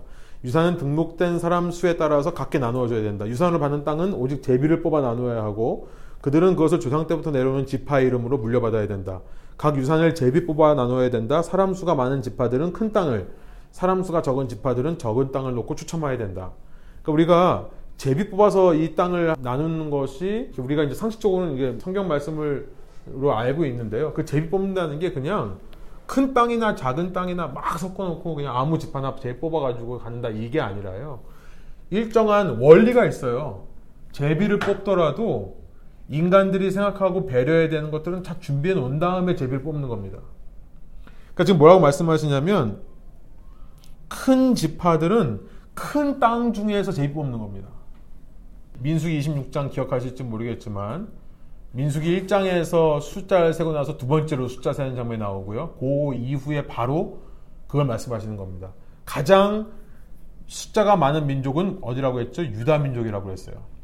그럼 유다 민족은 가장 큰 땅을 제일 뽑는 겁니다. 큰 땅 중에서. 그러니까 이게 우리가 그런 생각이 들어요. 제비 뽑는다고 그래서 인간이 인간으로서 우리가 준비해야 되고 배려하는 걸 다 무시하고 그냥 하나님께서 역사하시겠지라고 하는 게 아니라 우리는 우리대로 최대한으로 생각하고 배려하고 준비해서 그 위에 하나님께서 역사하시도록 기다려야겠다. 그러니까 우리가 사역할 때도 마찬가지죠. 사역이나 뭐 어떤 주님의 일을 우리의 삶에서 할 때라도 무조건 기도하면 하나님께서 그냥 초자연적으로 역사해 주신다라고 생각할 게 아니라 우리가 할 수 있는 준비와 할 수 있는 것들은 다 하면서 그 위에 하나님께서 역사하시기를 어, 바라고 기도하는 게 진정한 참된 신앙의 모습이다. 그래서 학생들은요 공부 열심히 해야 되죠. 시험 기간 납두고 열심히 공부해야 점수가 나옵니다. 기도하면은 공부하지 않은 것도 생각나가지고 문제 풀리는 게 없죠. 그럼 오히려 이게 사탄이 역사하나 이래야 돼요. 네. 내가 열심히 준비하면 준비한 만큼 점수가 나옵니다. 항상 그래요. 시험은 정직한 거예요. 그래서 저는 어떤 생각을 하냐면 준비한 만큼 점수가 나오는 것이 이게 복입니다. 복. 이것 때문에 기도를 해야 돼요. 그러니까 하나님께서 내가 준비한 만큼의 실력이 나오도록 보통은 저는 기도 안 하고 하면요 이만큼도 안 나올 것 같아요. 기억이 안 나고요. 생각이 안 나고 아무리 공부를 했어도 실수할 수도 있고 그래서 기독교인들은 막 이렇게 뭐 시험 전날까지도 막 철야기도 하고 이러고 시험 보는 이런 이 시험이라고 하면 우리가 맞았는데 인생에서의 삶을 얘기하면 우리가 사실 그렇게 사는 사람이 참 많습니다. 내가 열심히 노력하지 않아도 하나님께서 어떻게 역사해 주실 거야라는 좀 허황된 기대를 가지고 사는 경우가 많아요. 정말 제비뽑기처럼 로또 로또의 삶을 사시는 분들이 많은 것 같아요. 그러니까 이걸 우리가 로또라고 해서 정말 뭐 운으로 하는 거 생각하지만은 성경에서 말하는 제비 뽑는 거는 치밀한 계획을 하고 하는 겁니다. 배려할 거 배려하고 땅 크기를 재고 사람 수를 세고 해서 다 해놓고 그중 가운데서 제비를 뽑는 거예요. 그러니까 어, 우리가 이제 이런 제비 뽑는 것도 오해하지 않았으면 좋겠다는 생각이 들어서 말씀을 드리는 거고요. 아까 말씀했지만 이 강을 건너기 전에 이미 동편에 루벤 지파 제일 맞으니까 그리고 이제 갓이라는 지파와 문하세의 반 반이라고 하니까 이제 문하세 반이라는 지파가 이름이 있는 게 아니라 문하세 지파의 반입니다. 반이 여기 그러니까 2.5가 여기 정착하고요. 들어와서 가나안 땅에 나머지 9.5가 정착을 하는데 그래서 유다 지파가 가장 먼저 14장, 15장 성경에서도 가장 자세하게 유다 지파가 정착하는 내용을 하고 있고요. 여기서부터 이미 앞으로 이제 신명기적 역사관에서 펼쳐지는 여호수아, 사사기, 사무엘, 열왕기의 이스라엘 역사의 중심이 되는 지파가 어딘지를 이미 얘기하는 거예요. 유다 지파라는 것을 얘기하고 있는 겁니다. 그리고 그 역사의 끝에서 이 왕들의 계보 속에서 하나님이 왕으로 오시는데 그 유다 지파의 후손으로 오시는 거죠. 여기서 앞부분에서 막 딴 지파, 막 스불론 지파 막 강조하다가 갑자기 여기 와가지고 스불론 땅이 흑암의 땅이라고 이러고 있으면 어떡해요. 이게 말이 안 되잖아요. 그러니까 이게 성경에 치밀하게 이렇게 역사하는 거예요. 여기서부터 유다 지파가 14장, 15장 유다 지파의 대표가 갈렙이었죠. 갈렙이 안악 자손을 쫓아내는 장면들 이런 것들이 나오는 겁니다. 헤브론을 자기 산지로 달라고 그래가지고 헤브론이라는 곳을 점령하고요. 나중에 이 헤브론이라는 데서 다윗이 왕이 되는 거죠. 그 다음에 이제 16장, 17장으로 오면은 가장 많은 부분을 유다 지파에 할애한 다음에 그 다음으로 할애하는 곳이 요셉입니다. 그러니까 지금 지파 순서로 보면 유다가 제일 먼저가 되는 거예요. 항상 이게 참 신기해요. 넷째인데도 불구하고 유다가 먼저가 되고 진영을 할 때도 동쪽에 제일 먼저 유다가 먼저 움직이고 제일 먼저 정착하고 여기서도 유다가 제일 먼저 땅을 차지한 다음에 그 다음은 요셉의 후손입니다. 그러니까 에브라임하고 문하세죠. 이 두 개가 이제 요셉의 아들들의 이름이에요. 그러니까 이집트로 들어갔었을 때 요셉의 덕분에 살아남았기 때문에 또 에브라임 지파의 대표가 여호수아였습니다.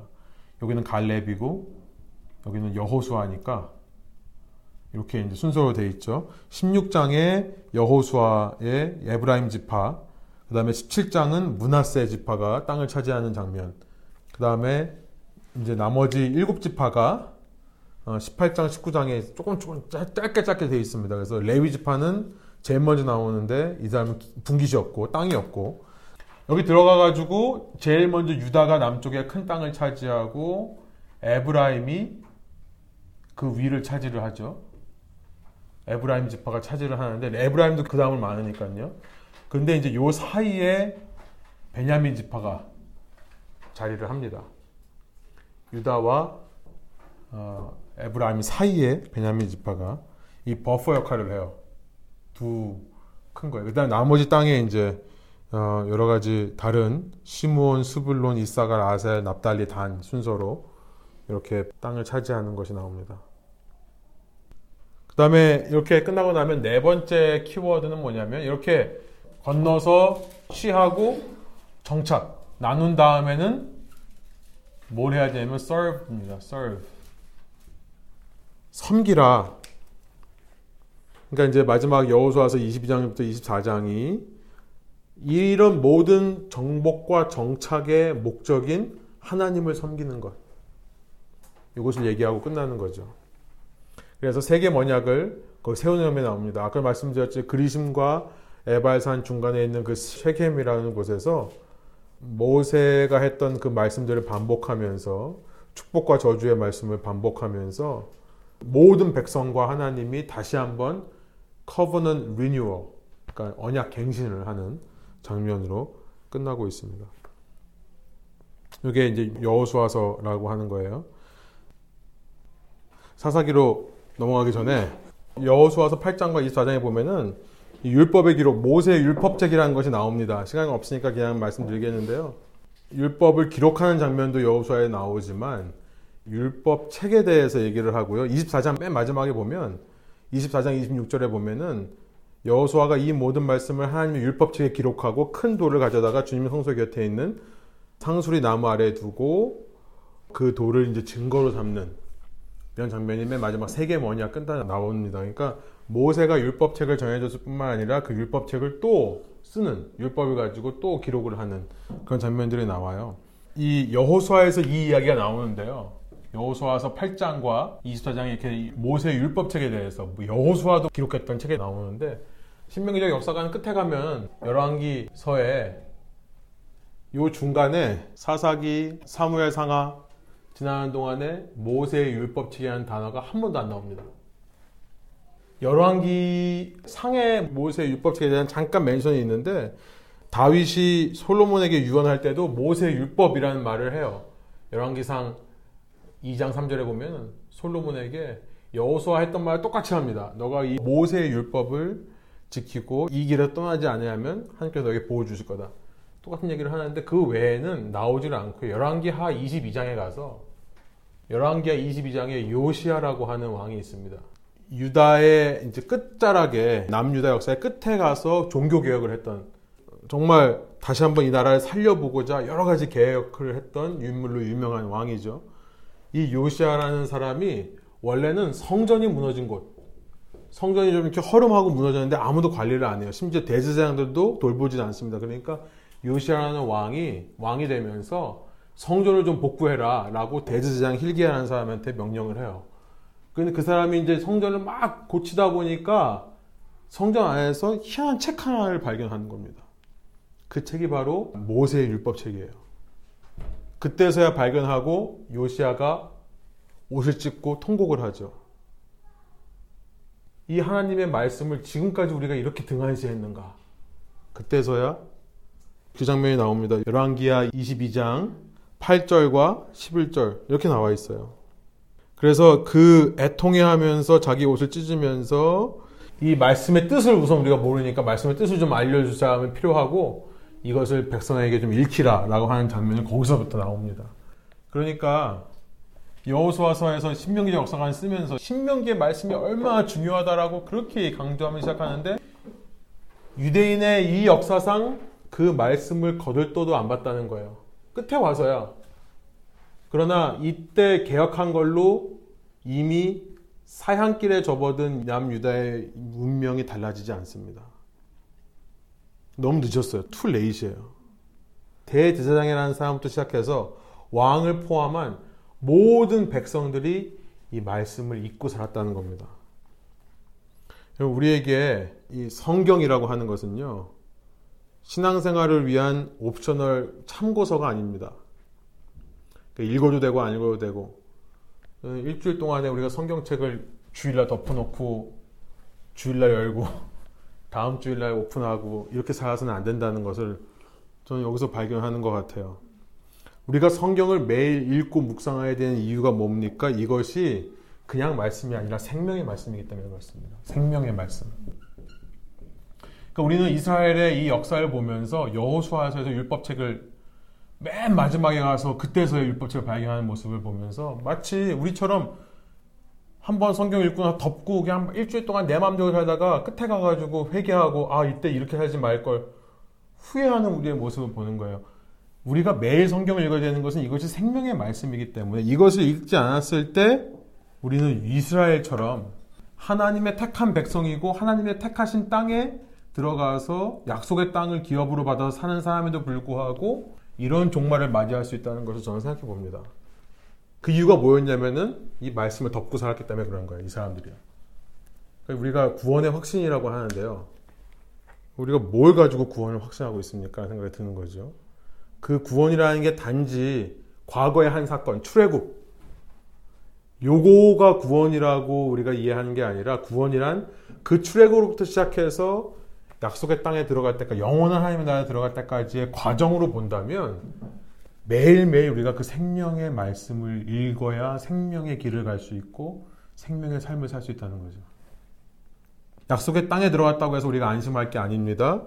그 땅에 합한 삶을 살기 위해서 우리가 말씀을 읽어야 된다는 거. 이걸 좀 짚고 넘어가고 싶어요. 그래서 여호수아서에서 이렇게 하나님께서 싸우시고 하나님께서 이루어가지는 정복 과정, 정착 과정이지만 그러나 백성들은 여호수아서 1장의 말씀을 이걸 기억해야 돼요. 여호수아서 1장 6절부터 8절의 말씀. 굳세고 용감해라. 내가 이 백성의 조상에게 주기로 한 땅을 이 백성의 유산을 물려줄 사람이 바로 너다라고 말씀하시면서 오직 너는 크게 용기를 내어 나의 종 모세가 너에게 지시한 모든 율법을 다 지키고 오른쪽으로나 왼쪽으로 치우치지 않도록 하여라. 그러면 너희가 어디를 가든지 성공할 것이다. 이 율법책의 말씀을 늘 읽고 밤낮으로 그것을 공부하여 이 율법책에 쓰여진 대로 모든 것을 성심껏 실천하여라. 그리하면 내가 가는 길이 순조로울 것이며 내가 성공할 것이다. 이것이 바로 약속의 땅에서 받은 구원을 끝까지 지켜갈 수 있는 생명의 유일한 열쇠라는 것을 여러분과 제가 기억하고요. 이 과정을 하는 것도 말씀 읽으려고 하는 거거든요. 정말 그냥 말씀에 대해서만 아는 게 아니라 실제로 여러분 매일 삶 속에서 말씀을 읽으시면서 매일매일 그 생명의 삶을 살아가셨으면 좋겠다는 생각이 듭니다. 아멘이실 거라 믿고요. 사사기로 넘어갑니다. 사사기의 배경은요, 어, 여호수아의 죽음, 그러니까 주전 1375년이라고 한다면 그때부터 1055년까지의 약 320년인간의 기간을 가리켜서 사사기의 시대다. 사사기 1장 1절이 여호수아가 죽은 때에로 시작하죠. 여호수아 죽고 난 이후에 그 땅에 통치자가 없고 왕이 없었기 때문에 사사라는 사람들이 세워졌던 것을 얘기합니다. 아까도 말씀드렸지만 사울이라는 왕은 1050년에 세워져요. 그러니까 사울을 쓴 이유는 첫 번째 왕이 생길 때까지 그 전까지의 기간이라는 것을 말씀드리려고 했고요. 뭐 이건 내용을 그냥 생략하겠습니다. 초기 아이언 에이지 그러니까 Last Bronze Age에서 1550에서 1200년 이때가 청, 청동기 말기입니다. 이것을 지나서 이제 1200년대부터 1000년까지의 시간이 이게 이제 초기 철기 시대입니다. 아이언 에이지. 그래서 이때 정말 많은 철기로 도구가 바뀌면서 훨씬 강하죠. 전쟁들도 더 많이 일어나고 나라들이 더 부강해지고 이제 칼이 생기고 방패가 생기고 갑옷이 생기는 시대입니다. 그렇기 때문에 굉장한 전쟁들을 할 수 있는 거죠. 그러면서 이제 가나안이라고 하는 곳이 굉장히 어, 번성하던 시대였다는 거. 아까도 말씀드렸지만 이집트에서 히타이트 왕조라고 하는 이 두 왕조를 잇는 통로가 가나안이기 때문에 이 나라들이 철기 시대에 들어가면서 번성하면서 함께 번성하게 되는 곳입니다. 이 가나안에 살던 사람들을 봤을 때 떠돌이 생활하던 이스라엘은요 굉장히 매력을 느낄 겁니다.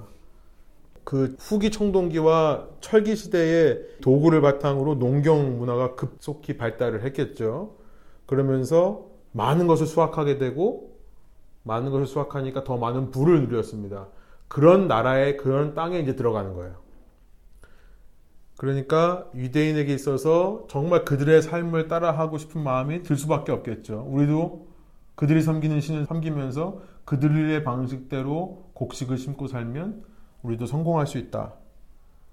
저는 이 사사기를 보면서 마치 미국이라는 곳에 와가지고 정착해가는 우리 이민 세대 같다는 생각이 많이 들어요. 한국에 살다가 미국에 와가지고 이 급속도로 발달한 미국의 문명을 보면서 아 나도 아메리칸 드림 여기서 미국인처럼 말하고 행동하고 살면 저들이 소유한 저 번영과 부함을 누릴 수 있지 않을까라고 하는 아, 특별히 가나안의 바알 풍습은요 굉장히 성적으로도 타락했습니다. 그러니까 이 시대의 우상숭배라고 하는 것은 딴 게 아니에요. 뭐 하나님 버리고 집에다 부적 붙이고 살고 이런 게 우상숭배가 아니라 이스라엘에게서 우상숭배가 똑같습니다. 이스라엘이 우상숭배를 했다는 것은 하나님을 떠났다는 게 아니에요. 하나님을 떠나지는 않습니다. 절대. 하나님 떠나지 않으면서 하나님과 동시에 다른 신들도 따라간 거예요. 그게 우상숭배죠. 우리에게 있어서 우상숭배는 뭐, 뭐, 부적 붙이고 살고 무슨 뭐, 뭐, 사, 살고 이러는 게 아니라 하나님을 믿는다 하면서 그런 이 시대의 가나안 문화를 보면서 그 문화와 동화되려고 하는 그런 모습으로 사는 게 이 시대의 우상숭배다. 어, 그런 우상숭배적인 모습을 경고하는 책이 사사기입니다.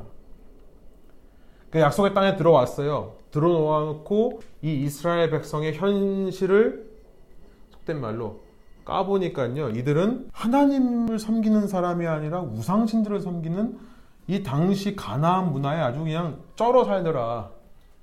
푹 젖어서 살더라. 라고 하는 것을 밝혀내는 책이 사사기입니다. 사사라고 되어 있는데요. 영어는 저지라고 되어 있는데 이것은 법 집행자가 아닙니다. 지금처럼 말하는 법관이 아니에요. 어, 이것을 어떻게 이해하시면 더 이해가 되냐면은 민족 지도자 당시 그냥 이 쇼페팀이라고 하는 말은요 민족 지도자를 말하는 겁니다. 그러니까 그렇게 생각하면 쉬워요. 혹은 군사적 그러니까 군사 지도자 이런 사람이라고 생각하시면 쉽습니다. 그래서 이 가나안 땅에 들어가서 어떻게 사는가 이제 그 내용을 이제 폭로하는 그런 책이 사사기인데요. 첫 번째 1장 사사기 1장과 2장이 이제 사사기 전체의 서론과 같다고 생각할 수 있는데 사사기 1장에서 그 약속의 땅에 들어가서 사는 사람들의 모습을 아주 적나라하게 어, 표현한 것이 뭐냐면 하나님과의 언약을 파괴하며 살더라. 하나님과의 언약은 신명기의 언약이고 모세와 세운 그리고 그걸 그대로 가져다가 세겜에서 세운 여호수아와의 언약입니다. 그런데 그 신명기에서 하나님께서 말씀하신 것들을 완전히 어기며 살더라라는 것을 1장부터 보여줘. 1장 1절부터 2절 보면요. 처음부터 불순종을 시작합니다. 이야기가요. 그러니까 여호수아가 죽은 후에 예루살렘을 점령하고 싶어요. 이제 남은 유다 민족이요. 그래서 하나님한테 묻습니다. 하나님께서 유다 민족 네가 올라가서 예루살렘을 점령해라. 원래 여호수아를 읽어본 사람들은 알아요. 예루살렘이라고 하는 곳 헤브론 땅까지 거기는 유다 지파에게 지정된 땅입니다. 그런데 뭐라고 되어 있냐면 2절 보면은 유다 민족만 올라가라고 하는데 유다 민족이 누굴 데리고 올라가요? 시몬 지파를 데리고 올라갑니다. 그러니까 이 장면서부터 충격인 거예요. 이 이들의 삶 자체가 시작이 불순종으로 시작합니다. 그러니까 우리가 신명기를 모르고 여호수아를 모르고 이 말씀을 읽으면 아 그냥 그런가 보다 넘어가는데요. 이렇게 쭉 읽었던 사람들은 여기서부터 하나님의 말씀 불순종하고 언약을 파괴하는 거다. 라는 것을 알게 되죠. 그리고 쭉 읽어보면 1장에 보면 다 쫓아내지 아니하였더라라는 말이 나오죠. 사사기 1장 21절, 28절에 보면 여부수 사람들을 쫓아내지 않고 또 가나안 사람들을 몰아내지 않았다. 이 유다 지파는 하나님의 말씀대로 이 예루살렘에 올라가서 안악 자손들을 다 죽입니다. 그런데 베냐민 지파는 여부수 사람들을 쫓아내지 않고 두었다라고 지금 21절에 말하고 있고요. 그 다음에 요셉 지파 사람들은 햇 사람을 살려주는 겁니다. 1장 25절이에요. 햇 족속을 죽이지 않고 남겨두고 아모리 사람들도 살려서 부역군으로 자기의 종들로 삼았다라고 사사기 1장 34절 36절이 말씀이에요. 그러니까 28절이 이런 거죠. 그런데 이스라엘 백성은 강성해진 다음에도 가나안 사람을 모조리 몰아내지 않고 그들을 부역군으로 삼았다, 종으로 삼았다 이렇게 돼 있어요. 그러니까 뭐 다 못 쫓아내는 게 우리가 힘이 없어서 그랬습니다라고 핑계 댈 수 있었겠지만 분명히 말하는 거죠. 힘이 있는데도 불구하고 쫓아내지 않은 거는 이들을 종삼기 위해서 하나님의 말씀을 정면으로 부정하는 겁니다. 그러니까 이런 걸 보면요, 이제 우리는 신명기의 말씀을 떠올릴 수밖에 없어요. 신명기 20장 17절부터 18절, 이 신명기적인 역사관이라고 했습니다. 이 사사기도요. 그러니까 신명기의 말씀이 실제로 이루어지냐 안 이루어지냐를 보여주는 건데 신명기 20장에 이렇게 말씀했었어요. 여기 써 있습니다. 모세를 통해서 주시는 말씀이에요. 곧 헷 사람과 아모리 사람과 가나안 사람과 브리스 사람과 히위 사람과 여부스 사람은 주 당신들의 하나님이 당신들에게 명하신 대로 전멸시켜야 합니다. 그러지 않으면 그들이 신을 섬기는 온갖 역겨운 일을 당신들에게 가르쳐서 당신들이 당신들의 하나님께 죄를 짓게 할 것입니다. 모세를 통해서 신명기에 분명히 말씀하였어요. 이 신명기의 말씀을 지금 1장서부터 정면으로 거스르는 것을 보여주는 거죠. 그러니까 이 자체가 사람을 살리고 죽이고 이 자체가 도덕적이냐 아니냐, 윤리적이냐 아니냐, 이 이야기를 하는 책이 아닙니다. 그래서 제가 그래서 신명기적 역사관을 읽을 때에는 그 말씀 드렸죠. 요것만 보고 요 안에서 도덕적인 어떤 가르침이나 윤리적인 가르침을 찾으려고 하지 말고 앞에 나와 있는 신명기의 말씀을 근거로 해서 지금 포인트는 뭐냐면 도덕적으로 사람들을 다 죽이는 게 옳으냐 아니냐 종 삼는 게 좋냐 안 좋냐를 얘기하는 게 아니라 뭘 얘기하고 싶은 거냐면 이 책은 이들이 하나님을 불순종하더라. 하나님과의 관계에 대해서 얘기하는 겁니다. 그러니까 결국 또 의라는 것은 도덕적인 의가 아니라요.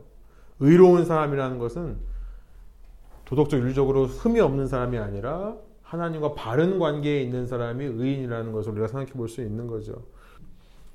참고로 여호수아 사사기 보면서 많은 분들이 이런 질문을 해요. 왜 다 죽여야 되는가? 너무 잔인한 하나님이 아닌가? 몇 가지만 좀 말씀드리고 끝나겠습니다. 원래는 원래 아브라함 땅이에요. 창세기 17장에 보면 수천 년 전의 이야기입니다. 17장 8절에 내가 지금 나그네로 사는 이 가나안 땅을 너와 내 뒤에 온 자손에게 영원한 소유로 모두 주고 나는 그들의 하나님이 될 것이다. 하나님께서 창세기 17장에서 아브라함과 언약을 또 세우시면서 이 땅을 내가 너에게 주겠다. 그때 주인 없던 땅, 고대 시대에 족장 시대에 아브라함이 먼저 우물을 팠던 땅입니다. 근데 이제 그런 땅을 불법적으로 소유를 한 거죠. 이 가나안 사람들이요. 그 아브라함이 아브라함의 이삭, 야곱, 야곱에 대해 이르러서 기근이 있어서 잠시 이집트로 들어간 사이에 그 땅을 불법적으로 소유한 사람들입니다. 불법적으로 한 사람들이니까 이제 퍼니시하는 거는 이해가 된다고 할 수 있겠지만 왜 꼭 다 죽여야 되느냐? 두 번째는 뭐냐면 그 당시 전쟁 문화였다는 거. 이것이 그 당시 전쟁 문화입니다. 그러니까 씨를 안 남기는 거예요. 왜냐하면 이게 잔인한 것 같은데요. 이게 오히려 인간을 보호하기 위한 조치라는 것은 왜냐하면 복수가 대로 이어지기 때문에 여자아이건 남자아이건 살려놓으면 그것이 민족 간의 끊임없는 복수의 복수의 복수 더 많은 피를 부르기 때문에 이 대에서 끝내는 게 깨끗하다. 오히려 더 인간적이다. 더 낫다. 더 살상을 덜 한다라고 생각했던 게 당시 전쟁 문화라는 겁니다. 이게 맞다는 게 아니라 그 당시에 이스라엘만이 아니라 모든 민족이 다 그랬다는 거예요. 근데 이제 이방 민족들은 이렇게 하면서 더 잔인하게 하죠. 뭐 온몸에 사람의 가죽을 다 벗긴다든지 살아있는 짐승에게 밥으로 준다든지 이렇게 잔인하게 죽이는 건데요. 이스라엘은 그렇게 하지는 않았습니다. 죽은 사람 시체를 막 걸어온다든지 이런 거는 하지 않았어요.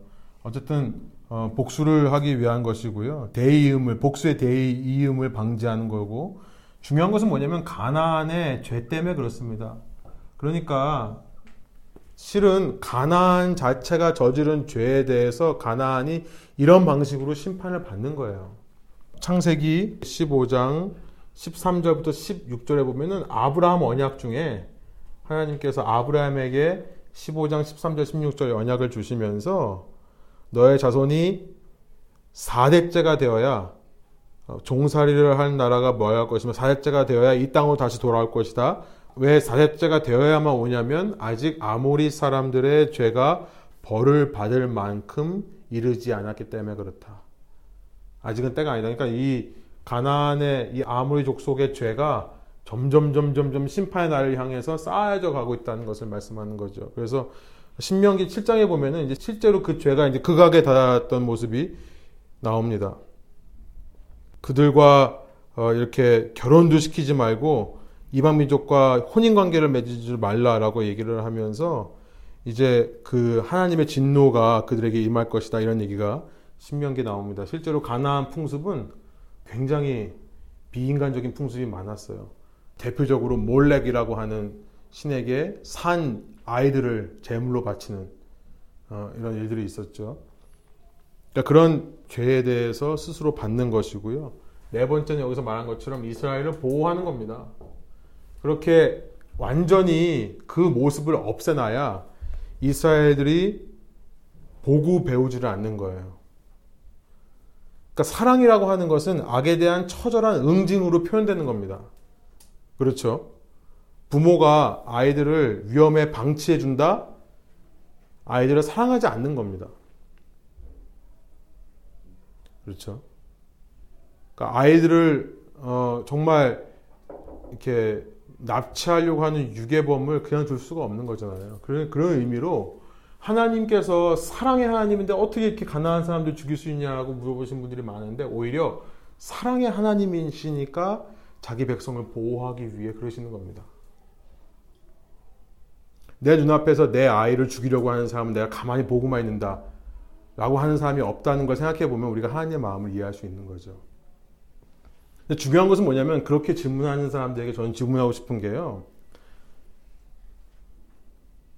당신이 하나님의 백성이 되면 문제가 안 된다라고 말씀드리고 싶어요.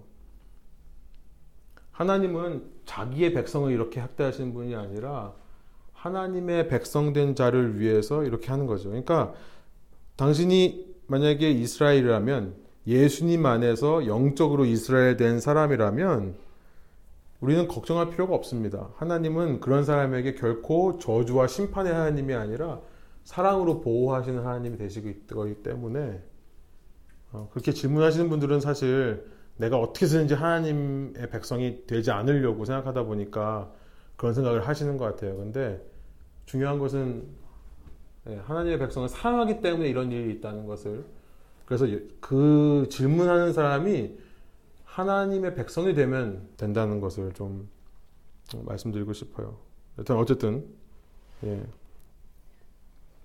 거기까지만 하고 마치겠는데요. 그 결과 하나님께서 친히 싸워 주시지 않습니다. 그 결과 하나님께서 친히 싸워 주시지 않으니까 아까 말했지만 Holy War 성전이 아니라 Holy War가 아니라 사람의 전쟁이 되는 거죠. 이렇게 어, 하나님의 말씀에 불순종했기 때문에 더 이상 하나님이 싸워주실 수가 없고 이제 인간들이 싸워야 됩니다. 그래서 인간들이 싸워야 되는 전쟁의 모습이 어떤가 2장에서 나와요. 2장 사사기 2장. 그걸 제가 다음 시간에 하도록 하겠습니다. 네, 여기까지 정리하고요. 기도하고 마치겠습니다.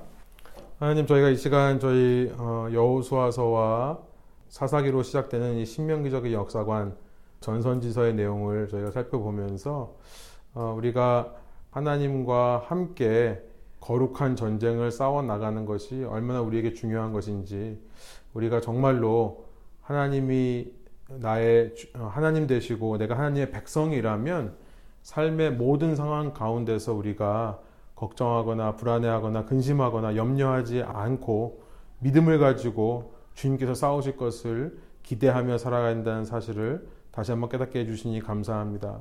그러나 그렇다고 해서 저희가 손을 놓고 있는 것은 아니라고 생각이 듭니다. 주님께서 싸우시는 거지만 저희가 해야 될 준비는 다 하면서 주님께서 역사하실 것을 구할 수 있도록 인도하여 주시고 무엇보다 저희 매의 삶이 말씀 가운데 뿌리낼 수 있도록 인도하여 주셔서 어, 이스라엘 백성이 말씀을 덮어놓고 살았을 때 그 결말이 어떠했는지를 우리가 아는 것처럼 우리의 삶의 매일매일의 순간에 하루하루 말씀에 의지해서 우리가 그 길을 걸어가지 않으면 우리도 약속의 땅에 들어갔지만 그 땅을 지켜내지 못한 이스라엘과 같이 될 수 있다는 것을 다시 한번 깨닫습니다. 주님께서 싸우시는 싸움에 저희들도 선한 싸움을 위하여 주님의 말씀을 날마다 묵상하고 말씀과 정말 다른 삶, 말씀과 왼쪽으로나 오른쪽으로나 치우치는 삶을 살지 않도록 주님께서 인도하여 주옵소서. 정말 주님께 우리가 신뢰하고 주님 말씀을 순종할 때 주님께서 우리의 삶을 이루어 가시는데 그러지 못할 때 우리의 삶이 내가 싸우는 싸움이 될 때 얼마나 이것이 허망하고 얼마나 추악한 것인지를 사사기를 통해 우리가 또 알기를 원합니다. 저희 마음 가운데 이런 것들이 반면교사가 되어서 더 주님의 사람으로 이 땅을 살아가는데 도움이 될 수 있는 주님의 말씀 될 수 있도록 인도하여 주옵소서. 감사드리며 예수 그리스도의 이름으로 기도합니다. 아멘.